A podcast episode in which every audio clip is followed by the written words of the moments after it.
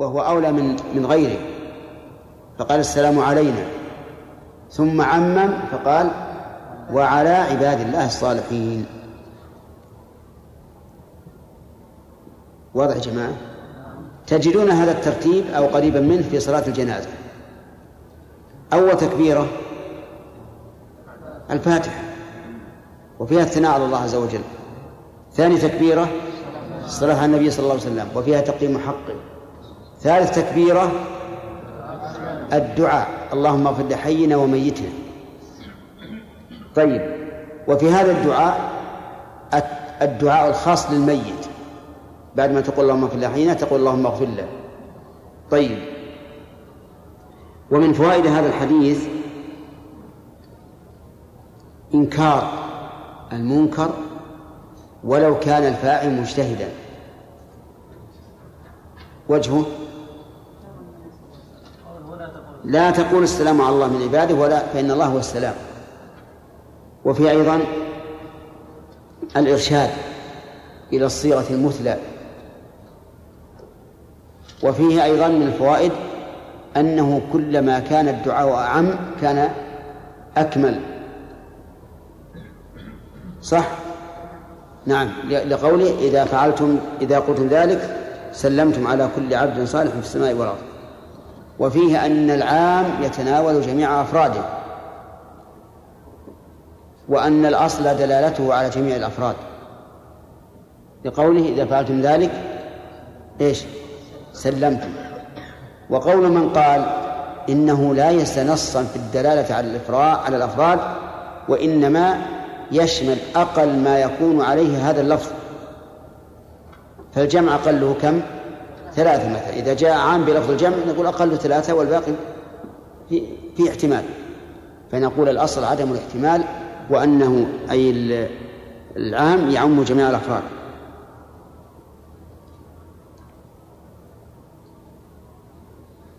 وفيه ختم هذا الثناء بالشهادتين. أشهد أن لا إله إلا الله وأن محمدا عبده ورسوله. والله أعلم. طيب لا في أيضا في شيء مهم. ثم يتخير من المسألة ما شاء. ما شاء. من أي مسألة؟ سواء تتعلق بالدين أو بالدنيا أو بالآخرة أو بالمال أو بغير ذلك. فلو دعا الإنسان وقال اللهم إني أسألك أن ترزقني سيارة مريحة. يجوز تدعو سيارة مريحة وأنت تصلي. طيب اللهم ارزقني بيتا حسنا. يجوز. طيب. اللهم ارزقني زوجة جميلة. يجوز؟ صالحة. أجوز. نعم. على كل حال قول من قال من العلماء إنه إذا دعا بما يختص في الدنيا فإن الصلاة تبطل قول باطل. لأننا مأمورون أن نسأل الله حتى شسع النعل وشراك النعل كل شيء. ومن لنا إلا الله عز وجل. ولهذا نقول ادعو الله بما شئت في الصلاة من أمور الدين وأمور الدنيا. نعم. نعم عبد الله. بعض أهل العلم الذين يميلون إلى السلام على الرسول صلى الله عليه وسلم بصيغة الغيبة في بعض كتبهم. قالوا إن هذا جاء عن ابن مسعود وأن هذا لا يمكن أن يكون اجتهاد منه وهو أبعد الناس عن البدعة كان ينهى عنها ويستدلون أيضا بحديث عن عائشة أنها كانت تعلم الناس يعني الصحابة أن يقولوا السلام على النبي. نعم. فما هو توجيه لهذا؟ توجيه. أولا نقول إن تعليم الرسول عليه الصلاة والسلام خير من تعليم غيره. وقد قال لابن مسعود حين علمه بل قال الأمة عموما إذا قعد أحدكم في الصلاة فليقل وهذا عام لجميع الأمة. وقد قاله الرسول عليه الصلاة والسلام بهذه الصيغة السلام عليك أيها النبي. وأم و وكذلك أيضا عمر رضي الله عنه أفقه من ابن مسعود. وأكثر التصاقا بالنبي صلى الله عليه وسلم. وإن كان ابن مسعود صاحب النعل والوساد لكن دائما يقول الرسول عليه الصلاة والسلام ذهبت أنا وأبو بكر وعمر جئت أنا وأبو بكر وعمر. فهو من من الملازمين له. ولم يقل إن بعد موته قلنا السلام على النبي. وهذا التعليم الذي علمه الرسول الأمة إلى يوم القيامة. فنقول هذا من اجتهادات ابن مسعود رضي الله عنه التي نرجو الله تعالى أن يعفو عنه. بها. نعم.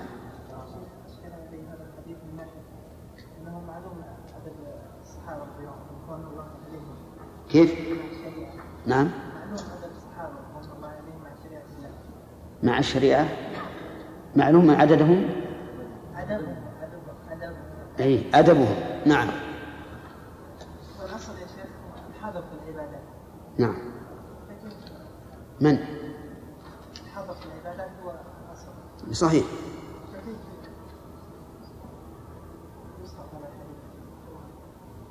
يعني كون يقول السلام على الله من عباده؟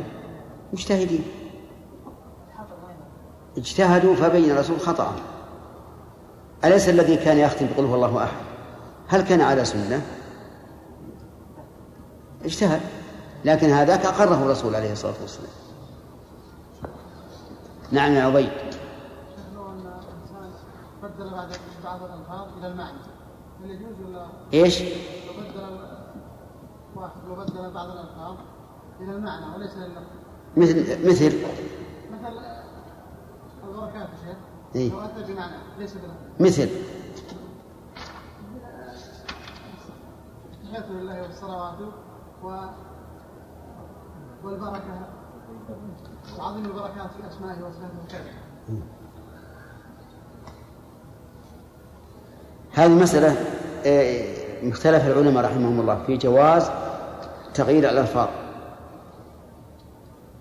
والصحيح أن أن الألفاظ الواردة في في الأدعية والأذكار ما تغير.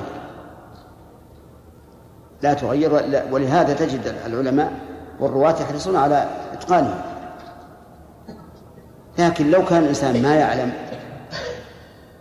وحفظ هذا الذكر بالمعنى فهو معذور. انتهى. سم. بسم الله الرحمن الرحيم. الحمد لله رب العالمين. وصلى الله وسلم وبارك على عبده ورسوله نبينا محمد وعلى آله وصحبه أجمعين. قال الإمام مسلم رحمه الله تعالى في باب التشهد في الصلاة.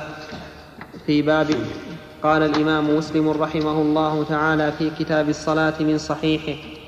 حدثنا محمد بن المثنى وابن بشار قال حدثنا محمد بن جعفر قال حدثنا شعبة عن منصور عن منصور بهذا الإسناد مثله ولم يذكر ثم يتخير من المسألة ما شاء.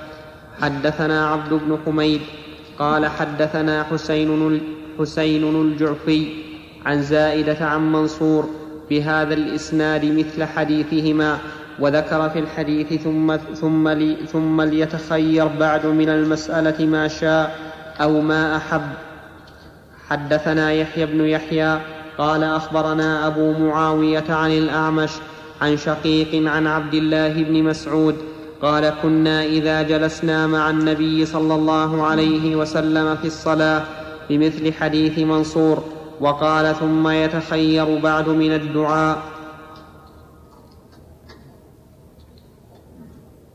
وحدثنا أبو بكر بن أبي شيبة قال حدثنا أبو نعيم قال حدثنا سيف بن سليمان قال سمعت مجاهدا يقول حدثني عبد الله بن سخبرة قال سمعت ابن مسعود يقول علمني رسول الله صلى الله عليه وسلم التشهد كفي بين كفيه كما يعلمني السورة من القرآن واقتص التشهد بمثل ما اقتصوا.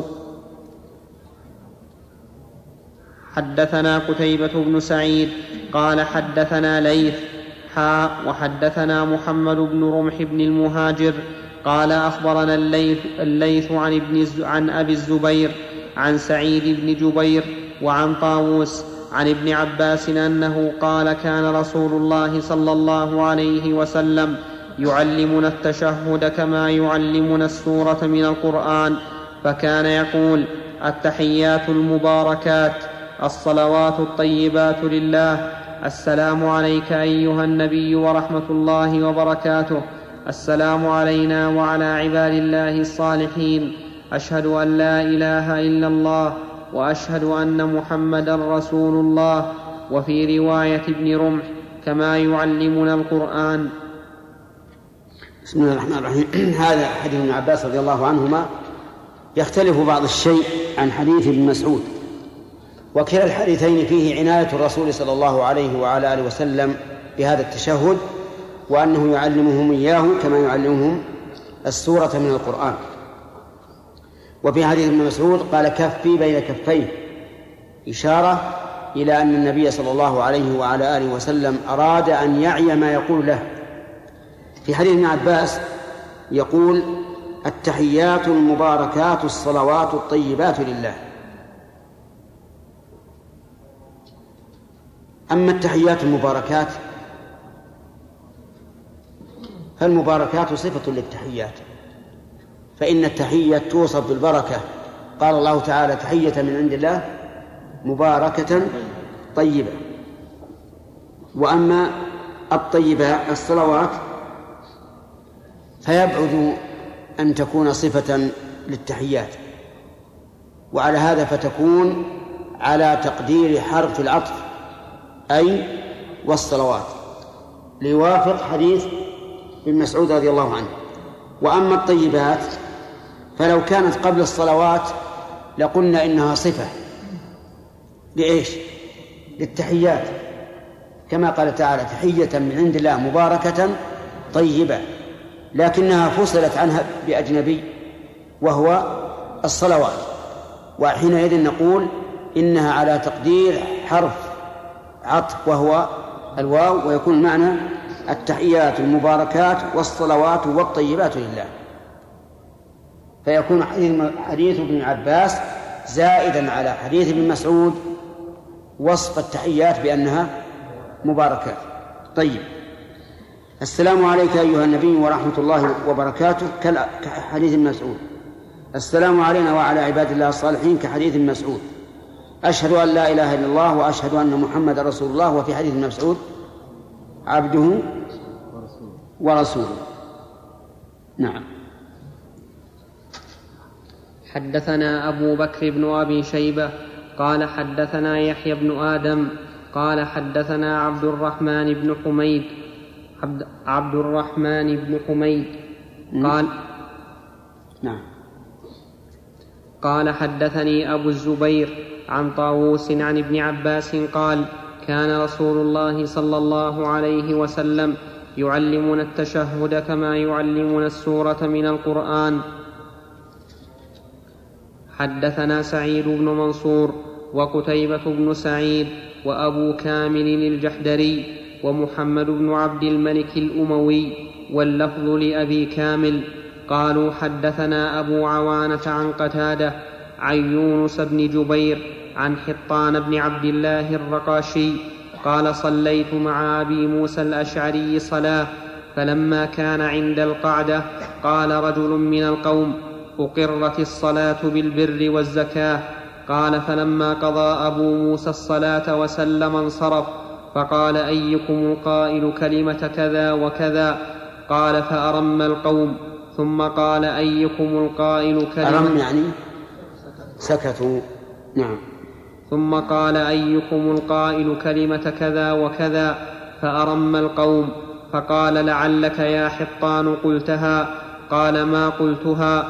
ولقد رهبت أن تبكعني بها. فقال رجل من القوم أنا قلتها ولم أرد بها إلا الخير. فقال أبو موسى أما تعلمون كيف تقولون في صلاتكم؟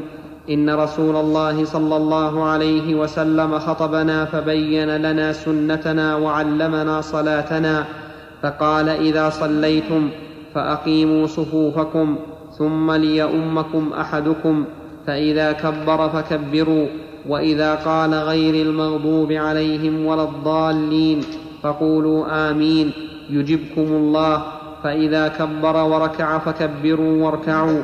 فإن الإمام يركع قبلكم ويرفع قبلكم. فقال رسول الله صلى الله عليه وسلم فتلك بتلك. وإذا قال سمع الله لمن حمده فقولوا اللهم ربنا لك الحمد يسمع الله لكم. فإن الله تبارك وتعالى قال على لسان نبيه سمع الله لمن حمده. وإذا كبر وسجد فكبروا واسجدوا. فإن الإمام يسجد قبلكم ويرفع قبلكم. فقال رسول الله صلى الله عليه وسلم فتلك بتلك وإذا كان عند القعدة فليكن من أول قول أحدكم التحيات الطيبات الصلوات لله.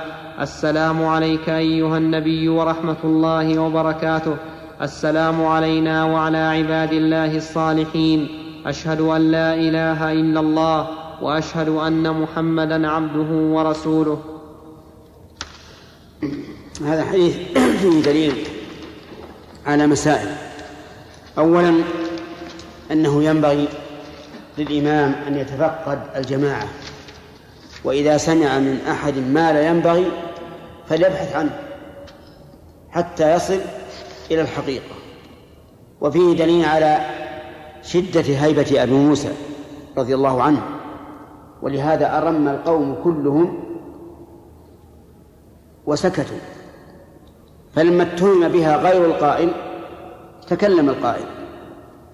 وانظر إلى هذا وإلى ما وقع في عهد النبي صلى الله عليه وسلم في قصة أبي بكرة حين دخل فوجد النبي صلى الله عليه وعلى آله وسلم ساجدا فعجل وركع قبل أن يصل إلى الصف. نعم. راكعا. فعجل و... نعم. وركع قبل أن يصل إلى الصف فقال أيكم فعل هذا؟ فأخبره أبو بكر. مما يدلك على أن النبي صلى الله عليه وسلم لين العريكة هينا سهلا. مع أنه من رآه عليه الصلاة والسلام أهابه هابه. ومن عاشره وخالطه فإنه يجده لينا. وفي هذا دليل على ما ذكر من وجوب متابعة الإمام. قال إذا كبر فكبروا وإذا قال غير المغضوب عليهم قولوا ولا الضالين. قولوا آمين. ولا الضالين فقولوا آمين. إذا كبر فكبروا. هذه الجملة تفيد ثلاثة أشياء. أولا أن لا نكبر قبله وثانيا أن لا نكبر معه وثالثا أن لا نتأخر عنه كثيرا. والرابع ما دل عليه النطق أن نكبر بعده فورا. يؤخذ من الجملة الشرطية إذا كبر فكبروا. وإذا قال غير المغضوب عليهم ولا الضالين فقولوا آمين يجيبكم الله. لأن آمين معناها اللهم استجب. فإذا كبر وركع فكبروا واركعوا.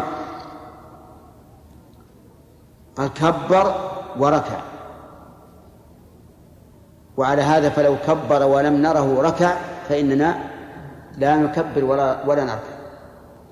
ولو ركع ولم نسمعه كبر فإننا ننتظر حتى يكبر لأنه جعل ركوعنا بعد تكبيره وركوعه. فإن الإمام يرفع قبلكم يركع قبلكم ويرفع قبلكم. قال رسول الله صلى الله عليه وسلم فتلك بتلك. ما معنى فتلك بتلك يعني أنه إذا ركع فركعتم معه فهذه بهذا. نعم. وإذا قال سمع الله لمن حمده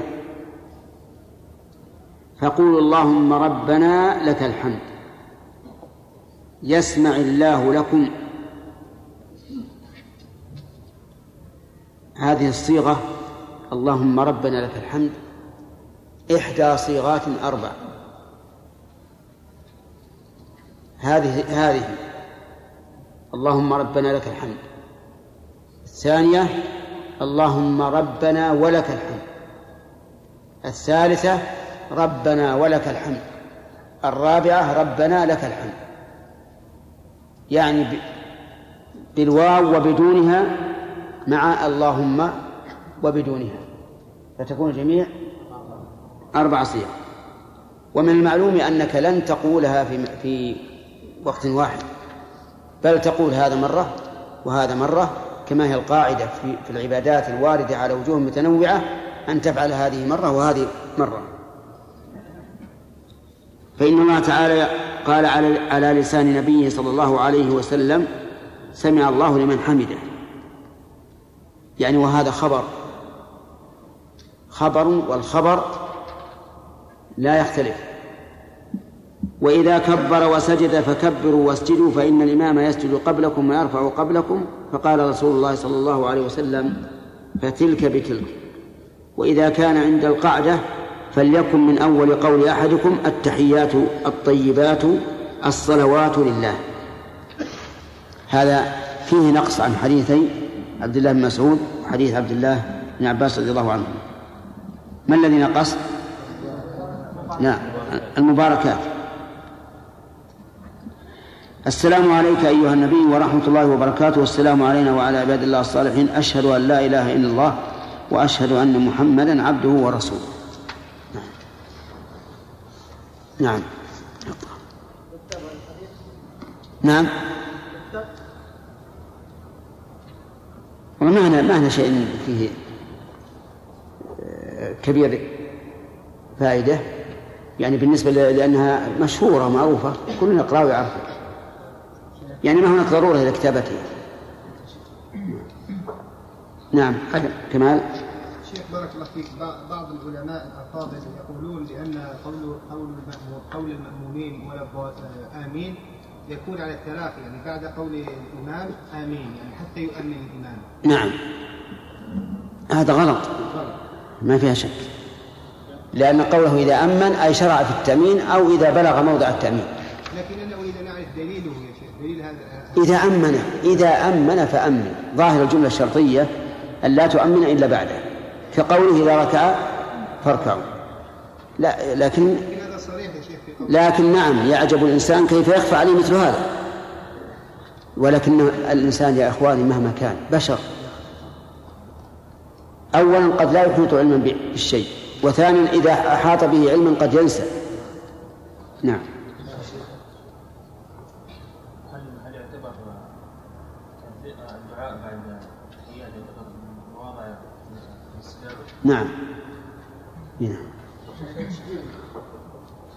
يقولون شيخ نادر شاذ نعم. صحيح هذا لا ما هو صحيح. هذا شاهد هذا شاهد على على عليه. لأنك ما عرفت يعني لولا الصلوات كان يمكن يكون أنها صفات كلها. نعم. حدثنا أبو بكر بن أبي شيبة قال حدثنا أبو أسامة قال حدثنا سعيد بن أبي عروبة حاء وحدثنا أبو غسان المسمعي قال حدثنا معاذ بن هشام قال حدثنا أبي حاء وحدثنا إسحاق بن إبراهيم قال أخبرنا جرير عن سليمان التيمي كل هؤلاء عن قتادة في هذا الإسناد بمثله وفي حديث جرير عن سليمان عن قتادة من الزيادة وإذا قرأ, ف... وإذا قرأ فأنصتوا وليس في حديث أحد منهم فإن الله قال على لسان نبيه صلى الله عليه وسلم وإذا قرأ فأنصتوا معروف أنه يستثنى من ذلك على القول الراجح الفاتحة. وفيه دليل على أنه لا يجوز أن تقرأ الاستفتاح.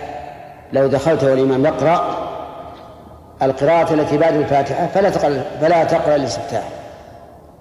ولكن استعذ بالله من الشيطان الرجيم. وبسم وقرأ الفاتحة.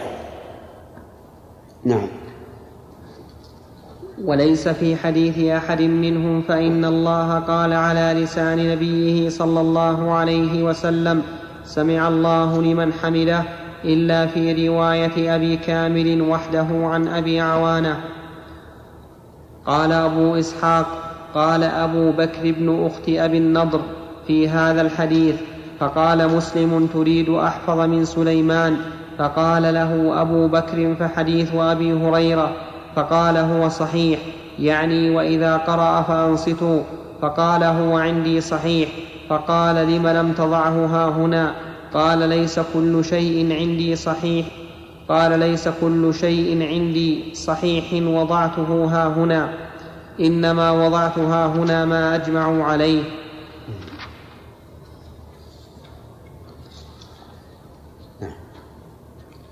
استمر حدثنا إسحاق بن إبراهيم وابن أبي عمر عن عبد الرزاق عن معمر عن قتادة في بهذا الإسناد وقال في الحديث فإن الله عز وجل قضى على لسان نبيه صلى الله عليه وسلم سمع الله لمن حمده.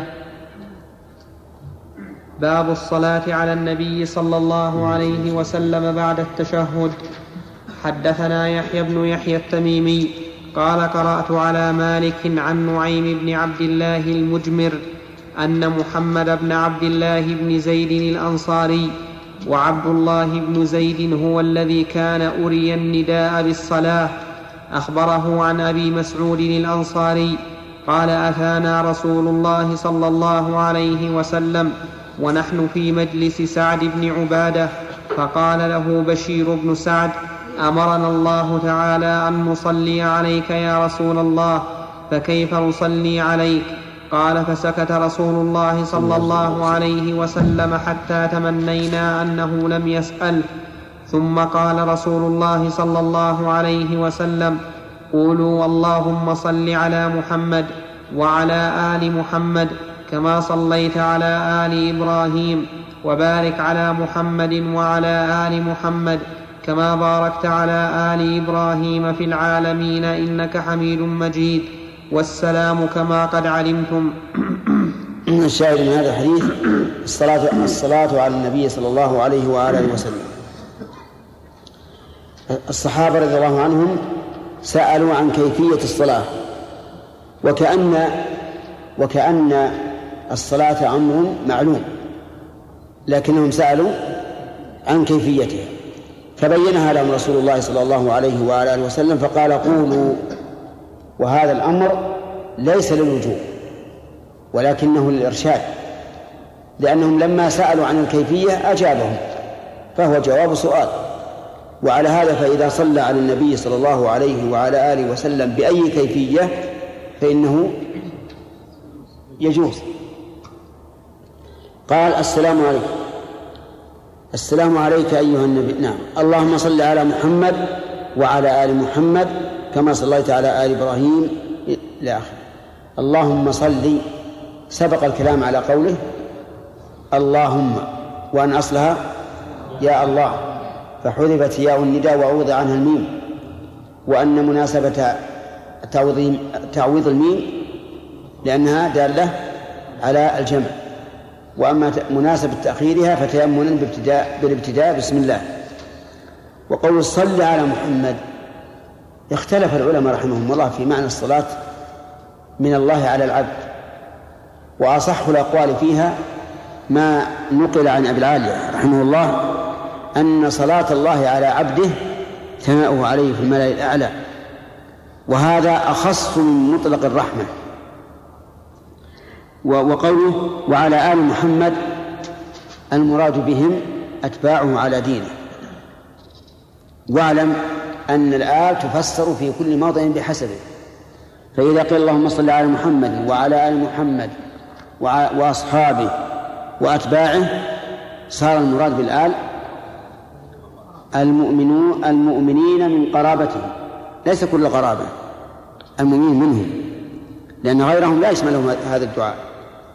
وإذا قيل اللهم صل على محمد وعلى آل محمد كما في الحديث فالمراد بهم أتباعه على دينه لأنه أعم.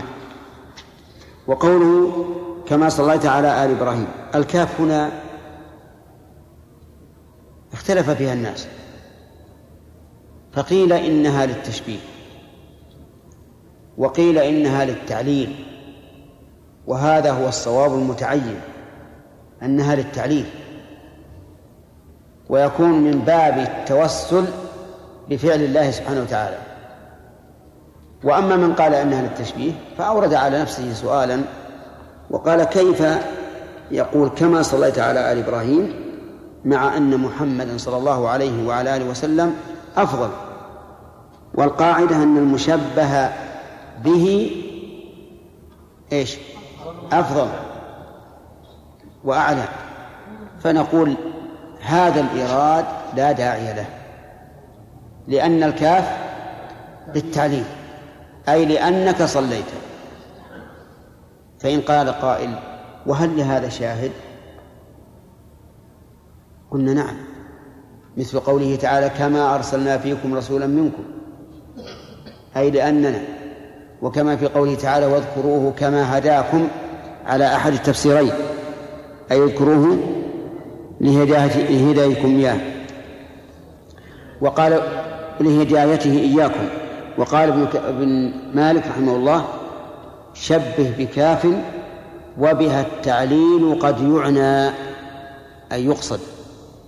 فالكاف هنا للتعليل فهو من باب التوسل بأفعال الله السابقة على أفعاله المطلوبة اللاحقة. وقوله على آل إبراهيم المراد بهم أتباعه على دينه كما قلنا في آل محمد. وبارك وبارك على محمد وعلى آل محمد كما باركت على آل إبراهيم في العالمين إنك حميد مجيد. ففي الأول حذف إنك حميد مجيد وفي الثاني أثبتها وأثبت قوله في العالمين. والألفاظ في هذا مختلفة والخطب في هذا سهل. طيب هل يجوز أن يصلي الإنسان على أحد غير غير الرسل؟ أما تبعا أو لسبب فلا بأس. وأما استقلالا ولغير سبب فالأقرب أنه مكروه خصوصا إذا اتخذ شعارا لشخص معين. كلما قيل فلان قال صلى الله عليه وسلم. وقول حميد فعيل بمعنى فاعل وفعيل بمعنى مفعول فهي مشتركة بين اسم الفاعل واسم المفعول. أما على كونها اسم فاعل فهو عز وجل حامد لكل من يستحق الحمد ولهذا يثني على المؤمنين وعلى المتقين وعلى الصابرين وهذا حمد لهم. وأما على أنها بمعنى مفعول فالمعنى أن الله محمود. والله تعالى محمود على كل حال. وكان النبي صلى الله عليه وسلم إذا أتاه ما يسره قال الحمد لله الذي بنعمته تتم الصالحات. وإذا كان بالعكس قال الحمد لله على كل حال.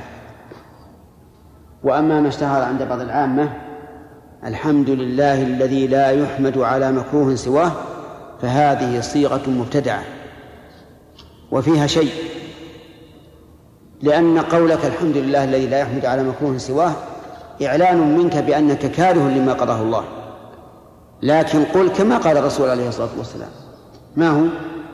الحمد لله على كل حال. تسلم من هذه العبارة القلقة. وأما المجيد فهو اسم فاعل من المجد وهو العظمة والسلطان. نعم. خالد؟ صلى على النبي صلى الله عليه وسلم بأي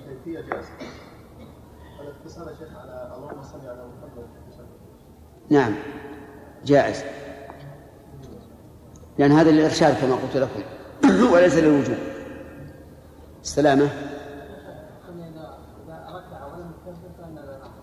كيف؟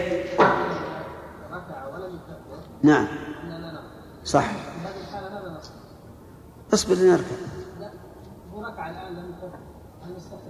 إذا ركع ولم يكبر إذا كان من عادة أنه ما يكبر إلا إذا وصل إلى الركوع لأن بعض الأئمة نسأل الله لنا ولهم الهداية يجتهد. يقول ما لا أكبر حتى أصل إلى الركن التالي. لأني أخشى أن أن المأمومين يسابقون. وهذا اجتهاد في غير محله. أن تفعل ما تؤمر به وعلى الآخرين أن يفعلوا ما يؤمرون به. نعم. إيش؟ دعني إذا إذا علمنا السهل ننبهه لكن مع ذلك لو نبهناه لا يستفيد. السبب؟ لأنه تجاوز محله. نعم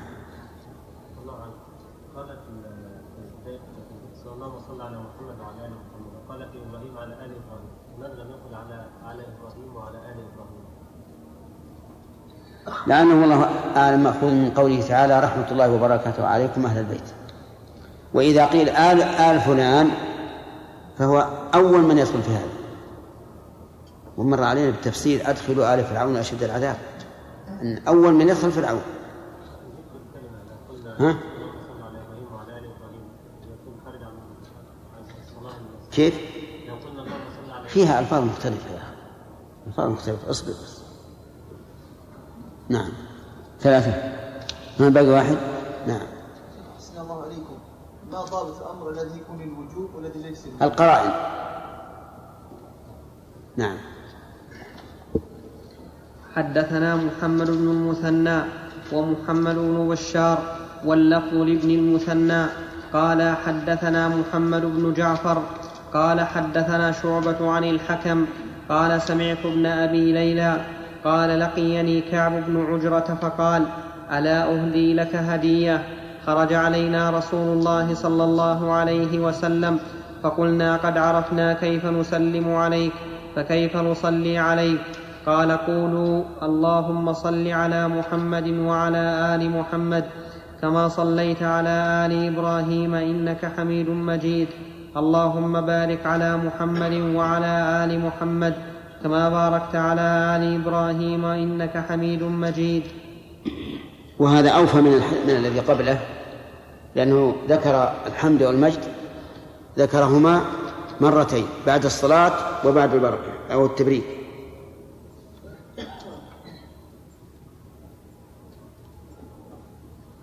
نعم. حدثنا زهير بن حرب وأبو كريب قال حدثنا وكيع عن شعبة ومسعر عن الحكم بهذا الإسناد مثله وليس في حديث مسعر ألا أهدي لك هدية. لكن ذكرها طيب لأن قول القائل لأخيها لا أهدي لك هدية يفيد تشويقه لها تشوق إليها فتأتيه وهو في شوق لها. نعم. حد حدثنا محمد بن بكار قال حدثنا إسماعيل بن زكريا عن الأعمش وعن مسعر وعن مالك بن مغول كلهم عن الحكم بهذا الإسناد مثله غير أنه قال وبارك على محمد ولم يقل اللهم. حدثنا محمد بن عبد الله بن نمير قال حدثنا روح وعبد الله بن نافع حاء وحدثنا إسحاق بن إبراهيم واللفظ له. قال أخبرنا روح عن مالك بن أنس عن عبد الله بن أبي بكر عن أبيه عن عمرو بن سليم. قال أخبرني أبو حميد الساعدي أنهم قالوا يا رسول الله كيف نصلي عليك؟ قال قولوا اللهم صل على محمد وعلى أزواجه وذريته كما صليت على آل إبراهيم. وبارك على محمد وعلى أزواجه وذريته كما باركت على آل إبراهيم إنك حميد مجيد. نعم. هذا فيه بعض الزيادات. حدثنا يحيى بن أيوب وقتيبة وابن حجر قالوا حدثنا إسماعيل وهو ابن جعفر عن العلاء عن أبيه عن أبي هريرة أن رسول الله صلى الله عليه وسلم قال من صلى علي واحدة صلى الله عليه عشرا. الحمد لله. من صلى علي أي من سأل الله أن يصلي عليه مرة واحدة صلى الله عليه بها عشرا. وهذه نعمة كبيرة. فإذا قلت اللهم صل على محمد يعني أثني عليه في الملأ الأعلى أثنى الله عليك أنت كم؟ عشر مرات. اللهم لك الحمد. والمقصود بهذا الحث على كثرة الصلاة على النبي صلى الله عليه وعلى آله وسلم.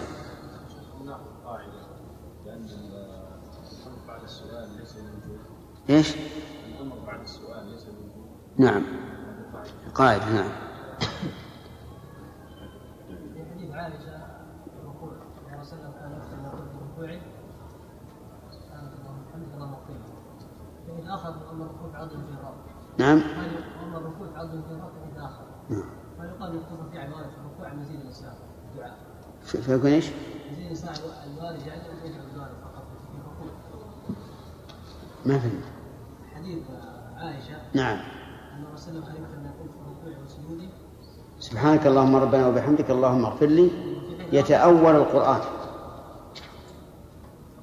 المقصود الدعاء هذا يقال بس فقط العلماء تتبعوا آه، المواضع التي يمكن أن يكون فيها ورأوا أنه يكون عند السلام. فيكون قوله في حديث ابن مسعود ولد خير من الدعاء ما شاء يفسر بهذا. وقال ومنه كذا. نعم.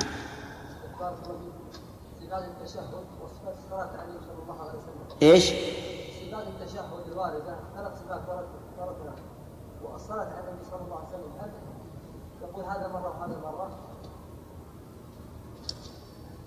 الظاهر مثل مثل على على القاعدة المعروفة. القاعدة المعروفة أنه إذا تنوعت صفات العبادة فالأفضل أن تفعل هذا مرة وهذا مرة. وقال بعض العلماء اختر أو أوسعهما. وهذا هو المشهور من المذهب. يعني تخ- تختار الأكثر. ولكن الصحيح أنك تفعل هذا مرة وهذا مرة لأن الكل سنة. ثلاثة؟ نعم. باب التسميع والتحميد والتأمين. حدثنا يحيى بن يحيى قال قرأت على مالك عن سمي عن أبي صالح عن أبي هريرة أن رسول الله صلى الله عليه وسلم قال إذا قال الإمام سمع الله لمن حمده فقولوا اللهم ربنا لك الحمد فإنه من وافق قوله قول الملائكة غفر له ما تقدم من ذنبه. نعم هذا أيضا من الأمور المهمة. إذا قال الإمام سمع الله لمن حمده فقولوا اللهم ربنا لك الحمد. فإنه من وافق قوله قول الملائكة غفر له ما تقدم من ذنبه. نعم. حدثنا قتيبة بن سعيد قال حدثنا يعقوب يعني ابن عبد الرحمن عن سهيل عن أبيه عن أبي هريرة عن النبي صلى الله عليه وسلم بمعنى حديث سمي. حدثنا يحيى بن يحيى قال قرأت على مالك عن عن سعيد بن المسيب وأبي سلمة بن عبد الرحمن أنهما أخبراه عن أبي هريرة أن رسول الله صلى الله عليه وسلم قال إذا أمن الإمام فأمنوا فإنه من وافق تأمينه تأمين الملائكة غفر له ما تقدم من ذنبه. قال ابن شهاب كان رسول الله صلى الله عليه وسلم يقول آمين.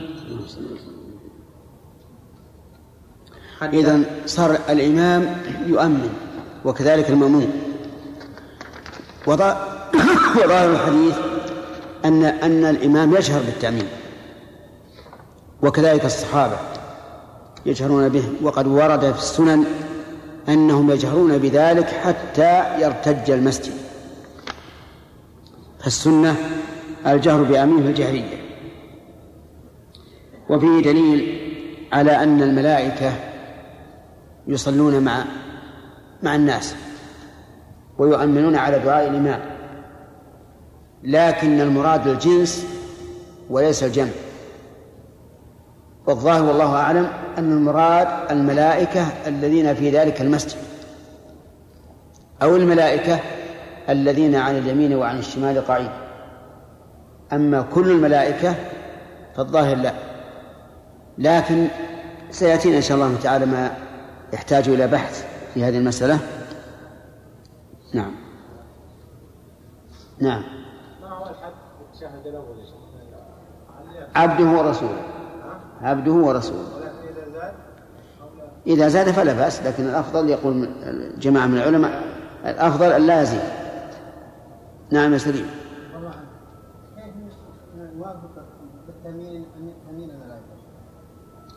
يعني ما لأن الملائكة تؤمن على طول مباشرة ما تأخر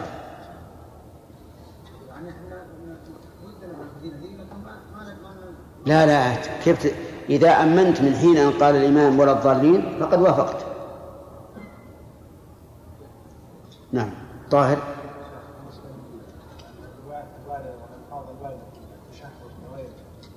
ما المانع ان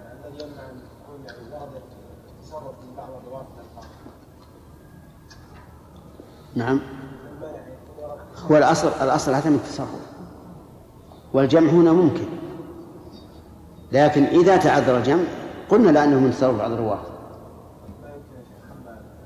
لا ما يمكن. بعيد. الجمع الجمع ممكن. نعم.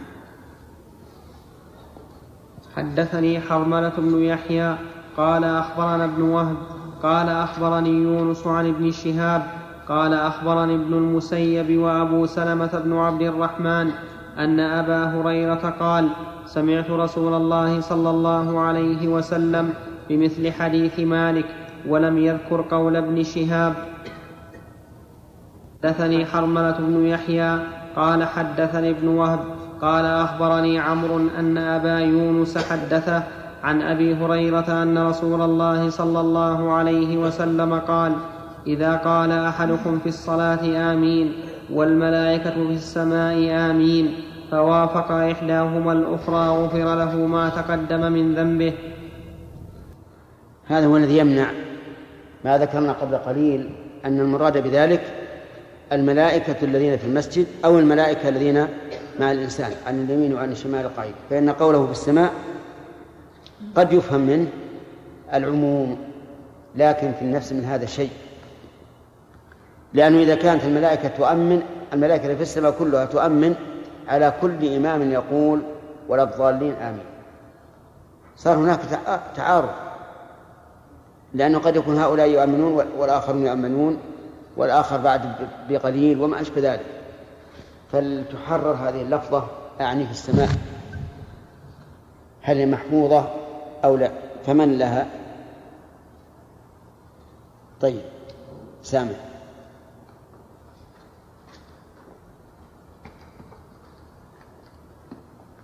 طيب آمين. يقال فيها إيش؟ يقال آمين. هذا هو الأحسن. ولا يقال أمين. وإن كان فيها لغة لكن إذا قيل أمين فهو اسم فاعل من الأمانة. ولا يقال آمين لأن تكون بمعنى قاصدين. أي نعم.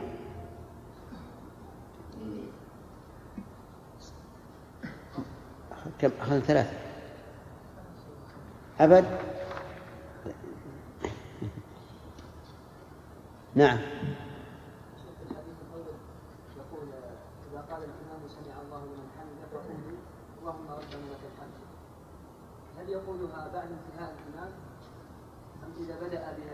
المأمون لا لا إذا رفع إذا رفع المأموم من الركوع قال حال الرفع اللهم ربنا لك الحمد. نعم. لا لا كيف انتهى الإمام؟ الإمام قال سمع الله من حمده وانتهى. وسيقول ربنا ولك الحمد سرا بينه وبين نفسه.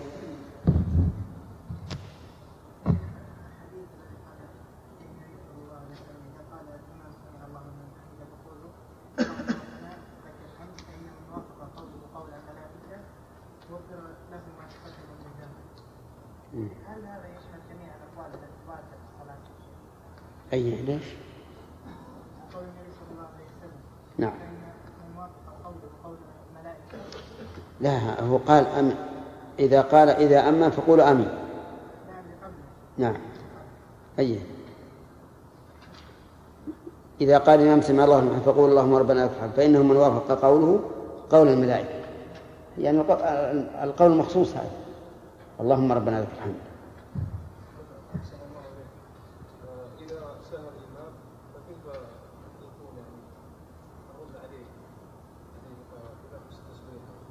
إذا سهى إيه وش إذا سهى في إيش؟ نقول سبحان الله بعض الناس تقول يعني يكبرون وبعدين يكبرون أن النبي صلى الله عليه وسلم قال إذا نابكم شيء في صلاتكم فليسبح الرجال وتسبق النساء. نعم. ثلاثة. حدثنا عبد الله بن مسلمة القعنبي قال حدثنا المغيرة عن أبي الزناد عن الأعرج عن أبي هريرة قال قال رسول الله صلى الله عليه وسلم إذا قال أحدكم آمين والملائكة في السماء إذا قال أحدكم آمين والملائكة في السماء آمين فوافقت إحداهما الأخرى غفر له ما تقدم من ذنبه. حدثنا محمد بن رافع قال حدثنا عبد الرزاق قال حدثنا معمر عن همام بن منبه عن أبي هريرة عن النبي صلى الله عليه وسلم بمثله. حدثنا قتيبة بن سعيد قال حدثنا يعقوب يعني ابن عبد الرحمن عن سهيل عن أبيه عن أبي هريرة أن رسول الله صلى الله عليه وسلم قال إذا قال القارئ غير المغضوب عليهم ولا الضالين فقال من خلفه آمين فوافق قوله قول أهل, قول أهل السماء غفر له ما تقدم من ذنبه. هذا مما يدل على المعنى إذا أمن إيش؟ إذا ش... إذا شرع في التأمين أو إذا بلغ موضع التأمين. وليس المعنى أن نسكت حتى أن نسكت حتى يقول الإمام آمين. نعم. باب ائتمام المأموم بالإمام. حدثنا يحيى بن يحيى وقتيبة بن سعيد وأبو بكر بن أبي شيبة وعمر الناقد. وزهير بن حرب وأبو كريب جميعا عن سفيان. قال أبو بكر حدثنا سفيان بن عيينة عن الزهري. قال سمعت أنس بن مالك يقول سقط النبي صلى الله عليه وسلم عن فرس فدحش شقه الأيمن فدخلنا عليه نعوده فحضرت الصلاة فصلى بنا قاعدا فصلينا وراءه قعودا. فلما قضى الصلاة قال إنما جعل الإمام ليؤتم به. فإذا كبر فكبروا وإذا سجد فاسجدوا وإذا رفع فارفعوا وإذا قال سمع الله لمن حمده فقولوا ربنا ولك الحمد وإذا صلى قاعدا فصلوا قعودا أجمعون. نعم. يعينهم أحسن. طيب. سم بالله بسم الله الرحمن الرحيم. الحمد لله رب العالمين. وصلى الله وسلم وبارك على عبده ورسوله نبينا محمد وعلى آله وصحبه أجمعين. باب ائتمام المأموم بالإمام. قال الإمام مسلم رحمه الله تعالى في كتاب الصلاة حدثنا قتيبة بن سعيد قال حدثنا ليث حاء وحدثنا محمد بن رمح قال أخبرنا الليث عن ابن شهاب عن أنس بن مالك قال خر رسول الله صلى الله عليه وسلم عن فرس فجحش فصلى لنا قاعدا ثم ذكر نحوه. جحش يعني انجرح. انجرح. نعم. حدثني حرملة بن يحيى قال أخبرنا ابن وهب قال أخبرني يونس عن ابن شهاب قال آه تكلمنا عما سبق إنما جعل الإمام ليؤتم به. ما تكلمنا طيب. نشرح عليه نقول لأننا نشرح أول حديث أحسن من كوننا. يقول جحش سقط النبي صلى الله عليه وسلم عن فرس فجحش شقه يعني انجرح جنبه الأيمن.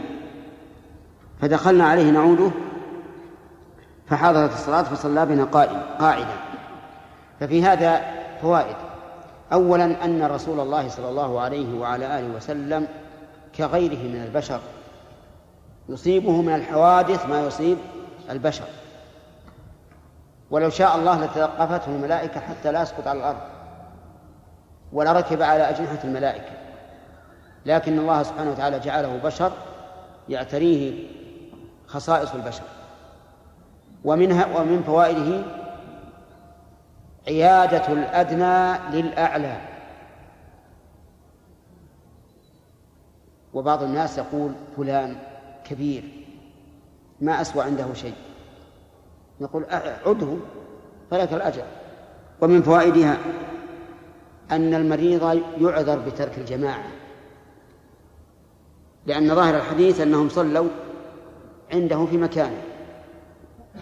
ومن فوائد الحديث أنه إذا صلى الإمام قاعدا صلى الناس قعودا ولو كانوا قادرين على القيام. واضح؟ نعم. ولكن اشترط الفقهاء رحمهم الله لذلك شرطين. الشرط الأول أن يكون إمام الحي يعني الإمام الراتب. والشرط الثاني أن ترجى أن يرجى زوال علته. وعللوا ذلك بأن الأصل وجوب القيام على القادر. خولف هذا الأصل بهذه الحادثة فيكون التخصيص بمثلها. ومعلوم أن النبي صلى الله عليه وسلم كان إمام الحي وأنه ترجى زوال يرجى زوال علته وهذا لا بأس به يعني هذا الاتجاه لا بأس به لولا عموم إذا صلى قاعدا فصلوا قعودا. وعلى هذا فيرفع الشرطان. ويقال متى صلى الإمام قاعدا ولو كان غير إمام الحي ولو كان ممن لا ترجى زوال علته فإنه يصلى خلفه نعم قعود يصلون خلفه قعودا. فإذا قيل إذا كان لا ترجى زوال علته هل تجيزون أن يبقوا دائما معه يصلون قعودا؟ قلنا نعم. ولا ولا ولا, ولا ضير. وفي هذا دليل على أن على أن المأموم لا يقول سمع الله لمن حمده. لقوله إذا كبر فكبروا وإذا قال سمع الله لمن حمده فقولوا ربنا ولك الحمد. ولم يقول قولوا سمع الله لمن حمده. ولو كانوا يقول ولو كان المأموم يقوله لقال قولوا سمع الله لمن حمده كما قال إذا كبر فكبروا. وهذا هو القول المتعين. وأما قوله صلى الله عليه وسلم صلوا كما رأيتم يصلي فهذا صحيح. ولا شك أننا مأمورون بذلك لكن هذا مخصص بهذه بالمأموم خلف الإمام يقول ربنا ولك الحمد.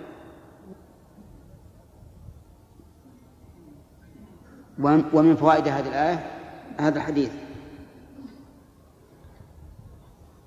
كلمة جعل الإمام. الجعل نوعان. جعل شرعي وجعل كوني. فقوله تعالى وجعلنا الليل والنهار آيتين. وجعلنا الليل لباسا وجعلنا النهار معاشا. هذا جعل كوني. وقوله تبارك وتعالى ما جعل الله من بحيرة ولا سائبة ولا وصيلة هذا جعل شرعي. ولا يصح أن يكون جعلا كونيا لأنه قد كان. لا يصدق عليه النفي. في هذا الحديث وش الجعل؟ شرعي؟ نعم. شرعي. حدثني حرملة بن يحيى. في سائل. نعم. ها؟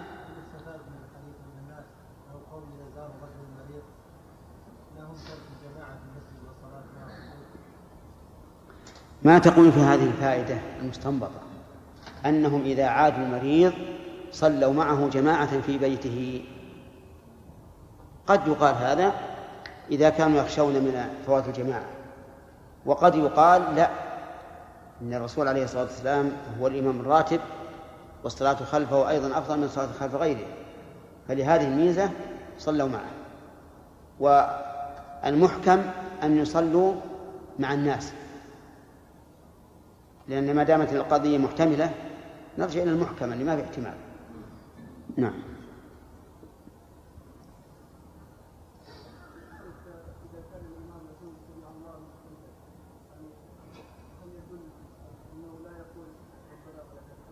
لا لا يدل لأن ربنا ولك الحمد كان الرسول يقولها وهو إمام.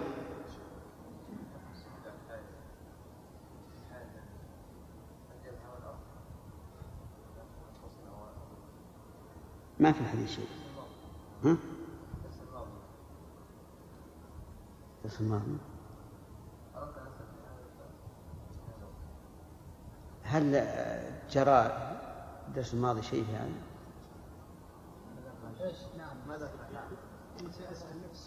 لا لا إحنا ذكرنا إنه لابد أن يستقر إذا سجد. يكون على شيء مستقر ثم ذكرنا حديث أنس. اي إيه، إنه مستقر. هذا على كل حال آه، إجابة لسؤالك وإن لم يكن هذا موضعه نقول السجود على شيء على حائل إذا كان منفصلا فلا بأس. كمنديل سجد عليه أو ما أشبه ذلك. إلا أن الفقهاء قالوا لا يكره أن يسجد على شيء يخص به جبهته فقط لأن هذا فعل الرافضة. الرافضة لا يسجدون على الفرش هذه أبدا. لا يسجدون إلا على الخوص أو على الطين ها؟ أو ما أشبه ذلك. وعندهم لبنات يقولون أنها من الأرض المباركة أرض كربلاء ويبيعونها على الناس ويأخذها الإنسان معه ويسجد عليه. فلهذا قال الفقهاء يكره أن يخص جبهته بما يسجد عليه لئلا يشبه فعل الرافضة. عرفت؟ أما إذا كان متصلا فلا. لقول أنس فإذا لم يستطع أحدنا أن يمكن جبهته من الأرض بسط ثوبه وسجد عليه. ثلاثة.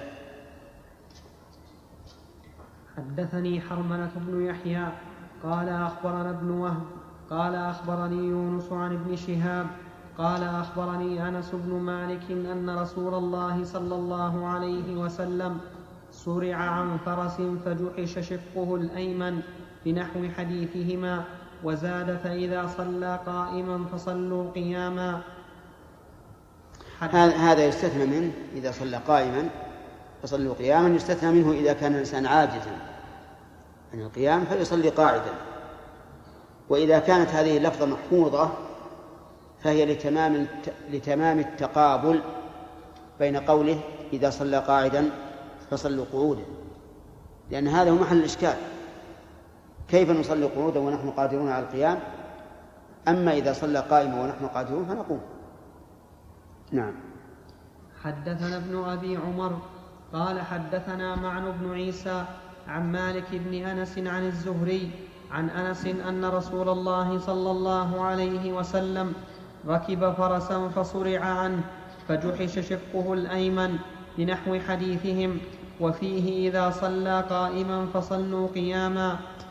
إذن هذا شاهد الحديث حرملة نعم. حدثنا عبد بن حميد قال أخبرنا عبد الرزاق قال أخبرنا معمر عن الزهري قال أخبرني أنس أن النبي صلى الله عليه وسلم سقط من فرسه فجحش شقه الأيمن وساق الحديث وليس فيه زيادة يونس, يونس ومالك. حدثنا أبو بكر بن أبي شيبة قال حدثنا عبدة بن سليمان عن هشام عن أبيه عن عائشة قالت اشتكى رسول الله صلى الله عليه وسلم فدخل عليه ناس من أصحابه يعودون فصلى رسول الله صلى الله عليه وسلم. قوله وليس فيها زيادة, زيادة يونس ومالك. تبين أن الزيادة ليست من حرملة ولا من ابن أبي عمر بل هي من يونس ومالك وهم في أثناء السنة.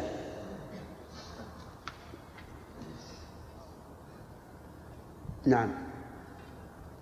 عن عائشة قالت اشتكى رسول الله صلى الله عليه وسلم فدخل عليه ناس من أصحابه يعودونه فصلى رسول الله صلى الله عليه وسلم جالسا فصلوا بصلاته قياما فأشار إليهم أن اجلسوا فجلسوا فلما انصرف قال إنما جعل الإمام ليؤتم به فإذا ركع فاركعوا وإذا رفع فارفعوا وإذا صلى جالسا فصلوا جلوسا.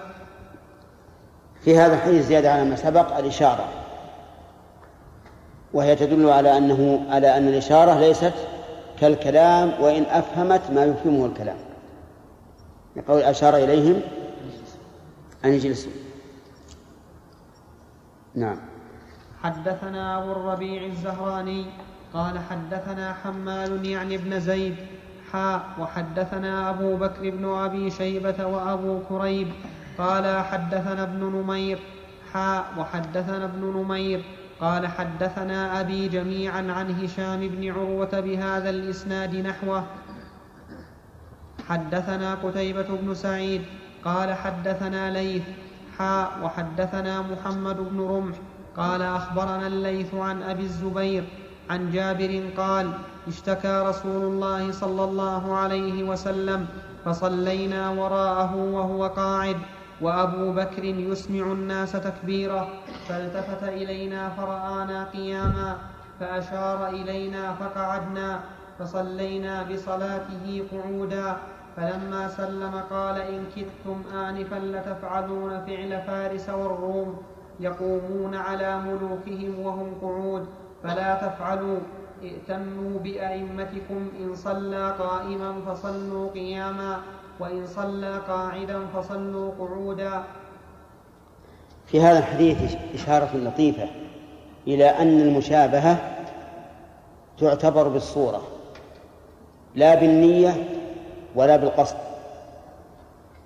لأن هؤلاء الصحابة لما قاموا على وهم والرسول صلى الله عليه وسلم جالس. هل أرادوا بذلك التشبه ولكن الصورة تشبه. وكثيرا ما يعارض الإنسان. إذا قال, إذا قال هذا تشبه باليهود هذا تشبه بالنصارى قال أنا ما قصدت التشبه. يعارض بهذا.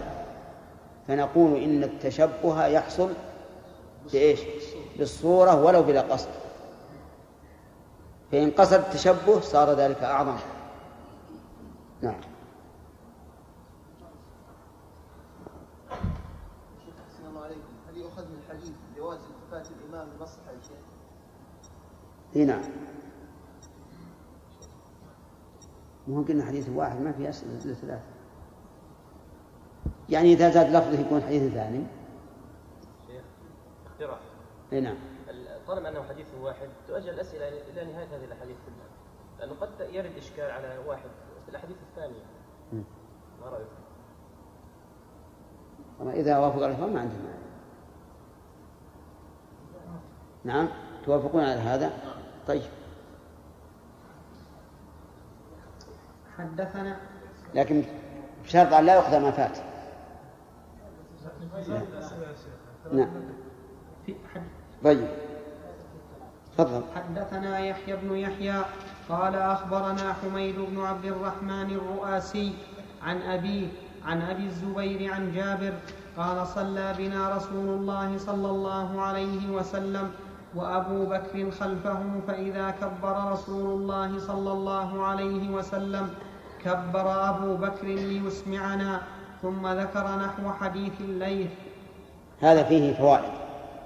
أولا أنه أولا مشروعية المبلغ عن الإمام عند الحاجة. الدليل؟ فعل أبي بكر وإقرار النبي صلى الله عليه وسلم إياه. الثاني أن الأفضل للإمام أن يجهر بالتكبير جهرا يسمع ما وراءه. الثالث مشروعية وضع المكبر الصوت. إذا كان المسجد واسعا ولا يسمع الناس بدونه. بناء على إيش؟ على مشروعية المبلغ لأن مكبر الصوت أبلغ في الائتمام من المبلغ. إذ أن المبلغ سوف يقول بعد الإمام ثم يتبعه الناس. أما المبلغ أما مكبر الصوت فسيكون من الإمام مباشرة. نعم.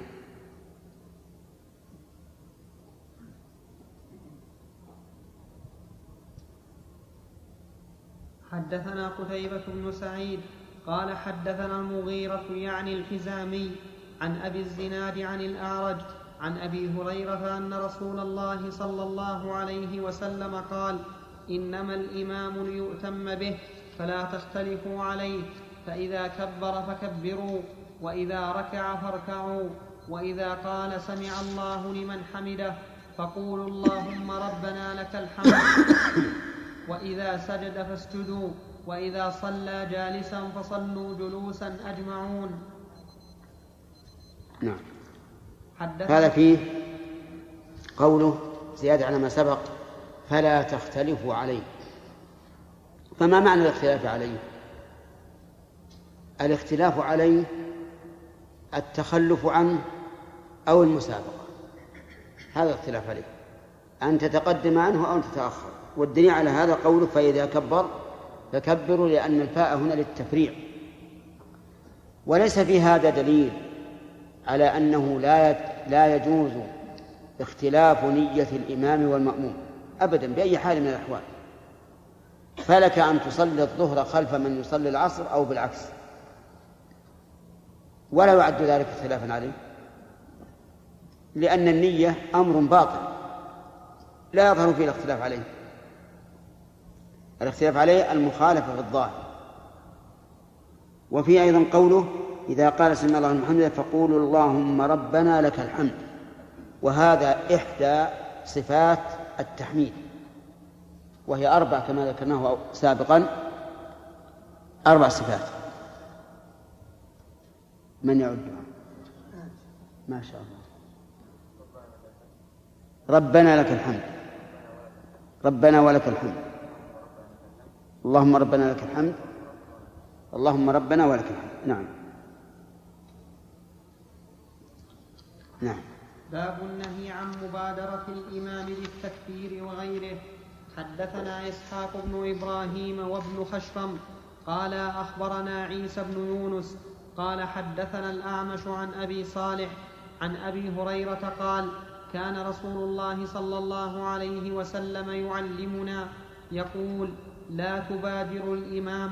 إذا كبر فكبروا وإذا قال ولا الضالين فقولوا آمين. وإذا ركع فاركعوا وإذا قال سمع الله لمن حمده فقولوا اللهم ربنا لك الحمد. حدثنا قتيبة قال حدثنا عبد العزيز يعني الدراوردي عن سهيل بن أبي صالح عن أبيه عن أبي هريرة عن النبي صلى الله عليه وسلم بنحوه إلا قوله ولا الضالين فقولوا آمين وزاد ولا ترفعوا قبله. قوله صلى الله عليه وعلى آله وسلم لا تبادروا الإمام أي لا تسبقوه ولا توافقوه أيضا. لأنك إذا سبقته فقد بادرت وإذا وافقته فقد بادرت. إذ أنك مأمور بأن لا تفعل حتى إيش؟ حتى يفعل. وفيه إذا قال ولا الضالين فقولوا آمين. وإذا قيل وإذا قال سمع الله لمن حمده فقول اللهم ربنا ولك الحمد وسبق الكلام عليه. حدثنا محمد بن بشار قال حدثنا محمد بن جعفر قال حدثنا شعبة حاء وحدثنا عبيد الله بن معاذ واللفظ له قال حدثنا أبي قال حدثنا شعبة عن يعلى وهو ابن عطاء سمع أبا علقمة سمع أبا, سمع أبا علقمة أنه سمع أبا هريرة يقول قال رسول الله صلى الله عليه وسلم إنما الإمام جنة فإذا صلى قاعدا فصلوا قعودا وإذا قال سمع الله لمن حمده فقولوا اللهم ربنا لك الحمد فإذا وافق قول أهل السماء الأرض فإذا وافق قول أهل الأرض قول أهل السماء غفر له ما تقدم من ذنبه. قول ان الإمام جنة الجنة ما يستتر به المقاتل ليقيه السهام. وكان جنة لأنه يتحمل عن المأموم ما دلت السنة على تحمله. فمثلا يتحمل عن التشهد الأول. يتحمل عن التشهد الأول. فيما إذا قام عنه ساهيا. وفيما إذا أدرك المأموم الإمامة في الركعة الثانية فإنه سوف يتحمل عن التشهد الأول إذا كان في رباعية. عرفتم؟ طيب. وفي أيضا أنه يتحمل عنه القراءة إلا في الفاتحة. و وأنه يتحمل عنه سجود السهو إذا سهى الإمام سهوا يسجد فيه قبل السلام. صح؟ طيب. لا هو غلط. لكن ما بشوف يتحمل عنه سجود السهو إذا سهى المأموم سجودا آه، سهوا يكون فيه السجود قبل السلام فإنه يتحمل عنه. وكذلك إذا كان بعد السلام فإن الظاهر أيضا أنه يتحمل عنه لئلا يخالفه في الظاهر. نعم. حدثني أبو الطاهر قال حدثنا ابن وهب عن حيوة أن أبا يونس مولى أبي هريرة حدثه قال سمعت أبا هريرة يقول عن رسول الله صلى الله عليه وسلم صلى الله أنه عليه قال إنما جعل الإمام ليؤتم به فإذا كبر فكبروا وإذا ركع فاركعوا وإذا قال سمع الله لمن حمده فقولوا اللهم ربنا لك الحمد وإذا صلى قائما فصلوا قياما وإذا صلى قاعدا فصلوا قعودا أجمعون. باب استخلاف الإمام هذا أخذنا أسئلة يا أخي. ما يصير ما فيها ما فيها أثر رجعي أبدا. إنا لله. يلا عبد الله. في هذا الرواية التي مرت قبل هذه نعم. قال فإذا قال ولا الضالين فقولوا آمين فإن فإنه إذا وفق قول أهل الأرض قول من في السماء غفر له ولم يكن غفر لهم يعني. إيه هو المقصود المقصود المأموم. غفر له أي للقائل. أما أما الملائكة. شيء ثاني. نعم. شيخ قوله صلى الله عليه وسلم إيه، ما هذا؟ يجوز. نعم. قوله صلى الله عليه وسلم في الحديث السابق فلا تختلفوا عليه. نعم. هذا نهي يقتضي التحريم نعم. فإن وقف المأموم عمدا فهل تبطل صلاته؟ كيف وقف عمدا؟ يعني ما أراد أن يجلس. جلس الجميع إلا هو نعم ظاهر الحديث أنه يجب أن يصلوا خلفه آه، قاعدين إذا صلى قاعدا وهذا هو الصحيح.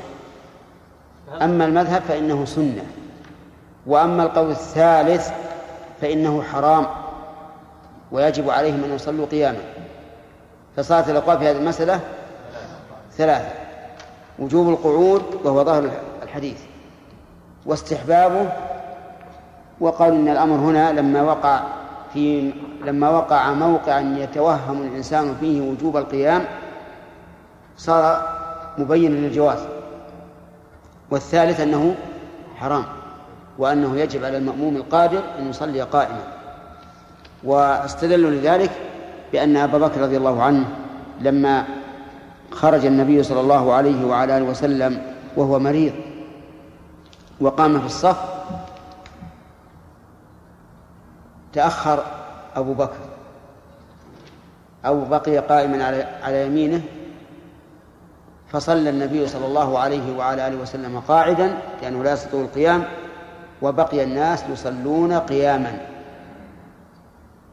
وأجاب الإمام أحمد عن ذلك بأنه ابتدأ بهم الصلاة قائما فلزمهم إتمامها نعم شيخ السؤال هل تبطل الصلاة؟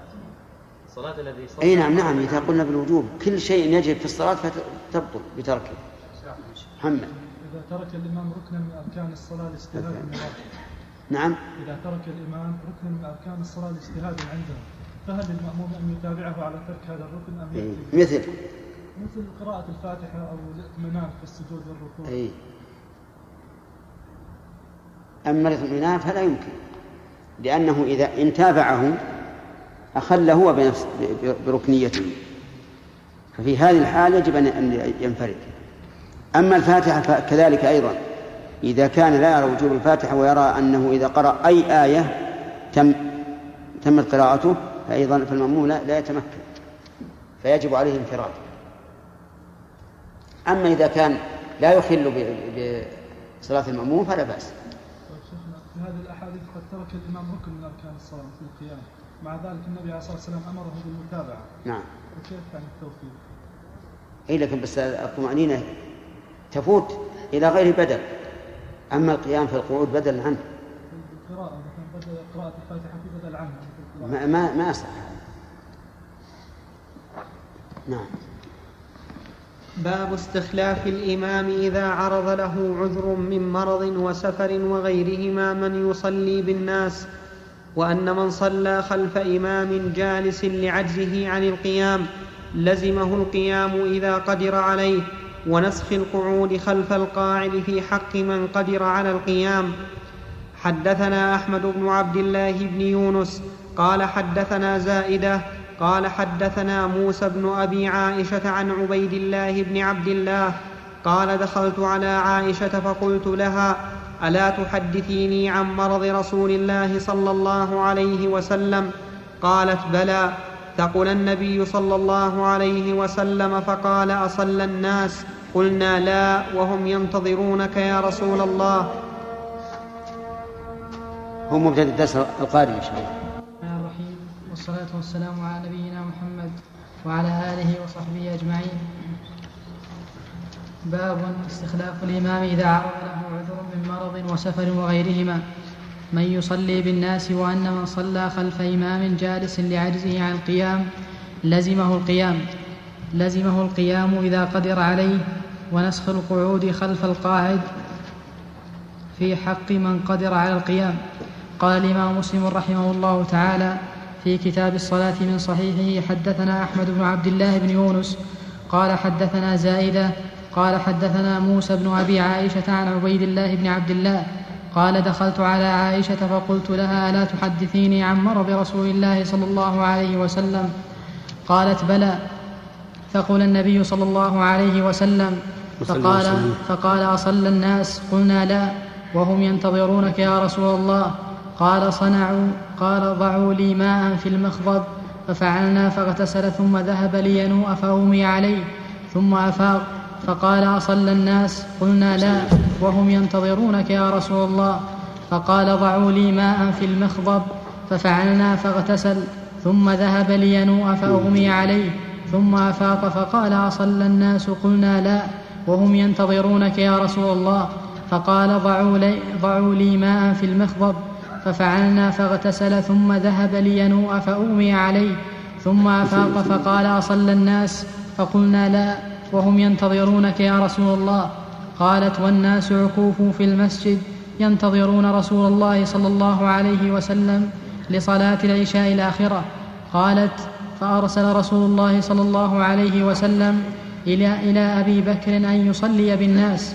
فأتاه الرسول فقال إن رسول الله صلى الله عليه وسلم يأمرك أن تصلي بالناس. فقال أبو بكر وكان رجلا رقيقا يا عمر صل بالناس. قال فقال عمر أنت أحق بذلك؟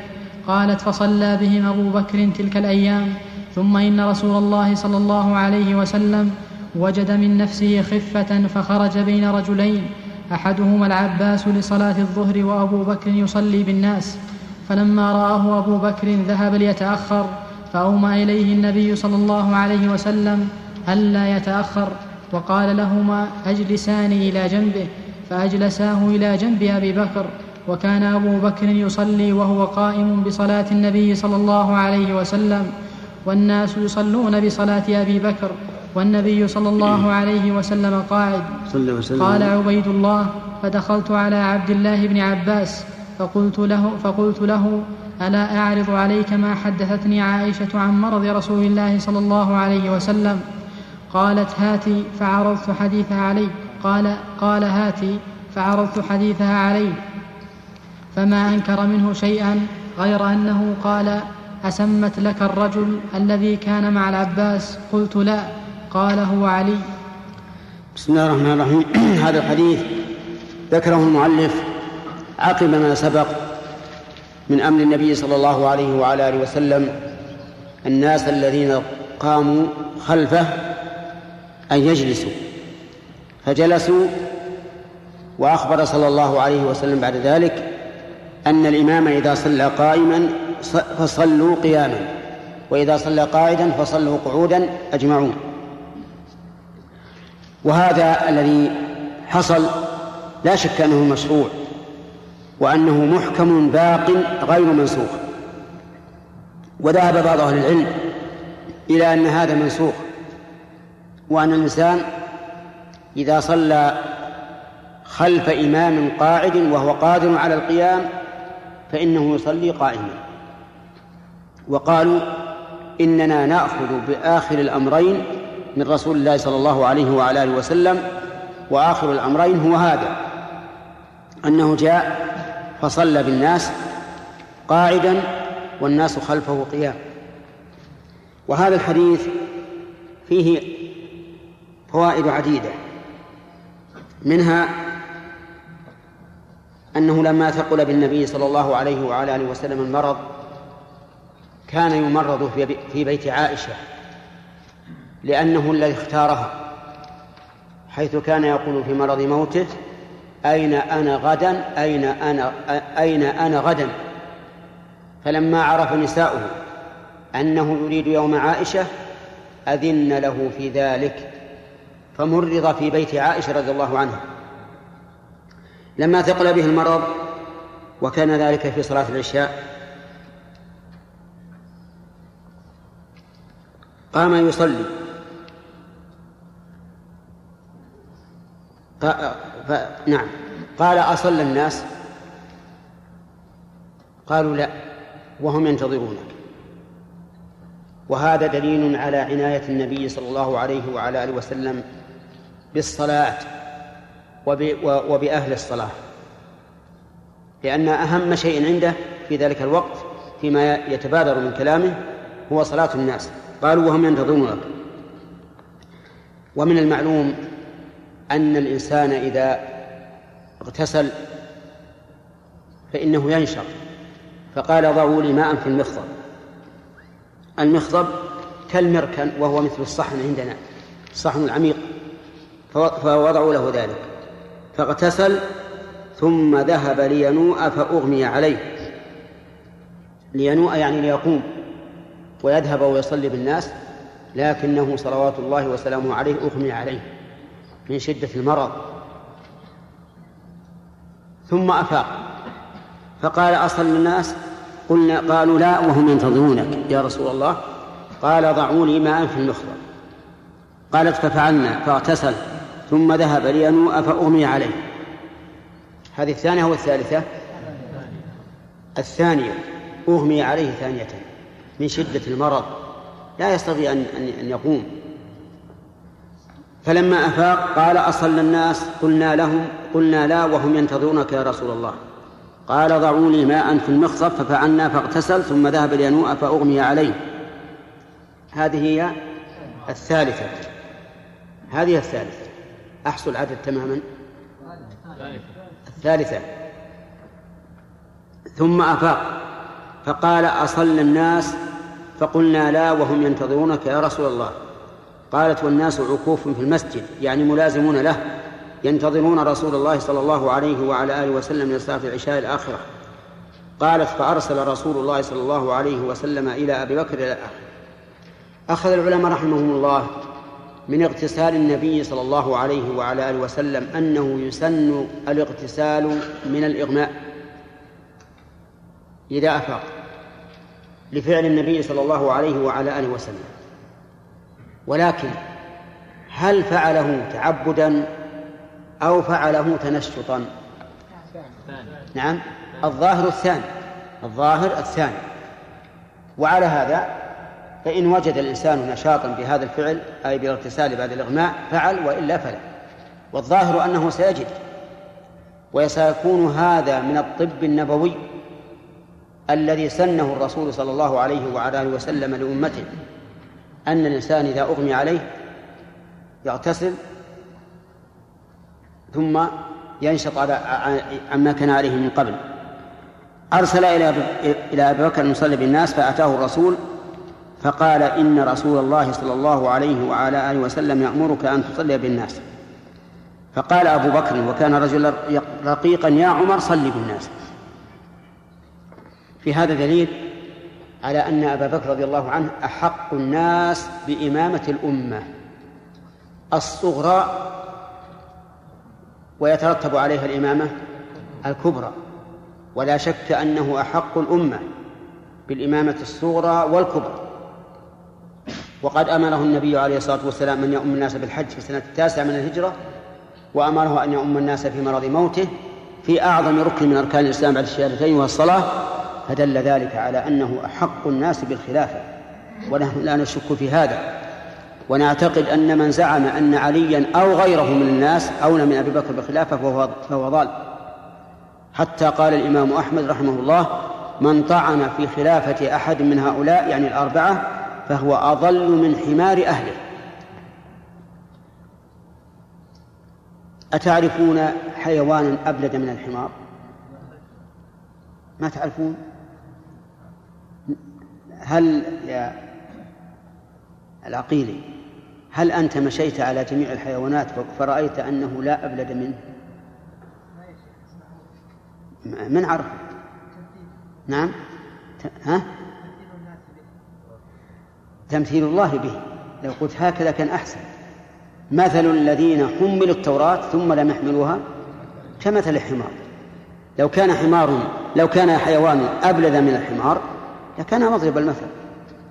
فقول الإمام أحمد هو أضل من حمار أهله يعني أنه قد ضل ضلالا مبينا. طيب وفي هذه القطعة من الحديث دليل على جواز توكيل الوكيل فيما وكل فيه إذا خاف أن لا يقدر عليه. من ناخذ منصور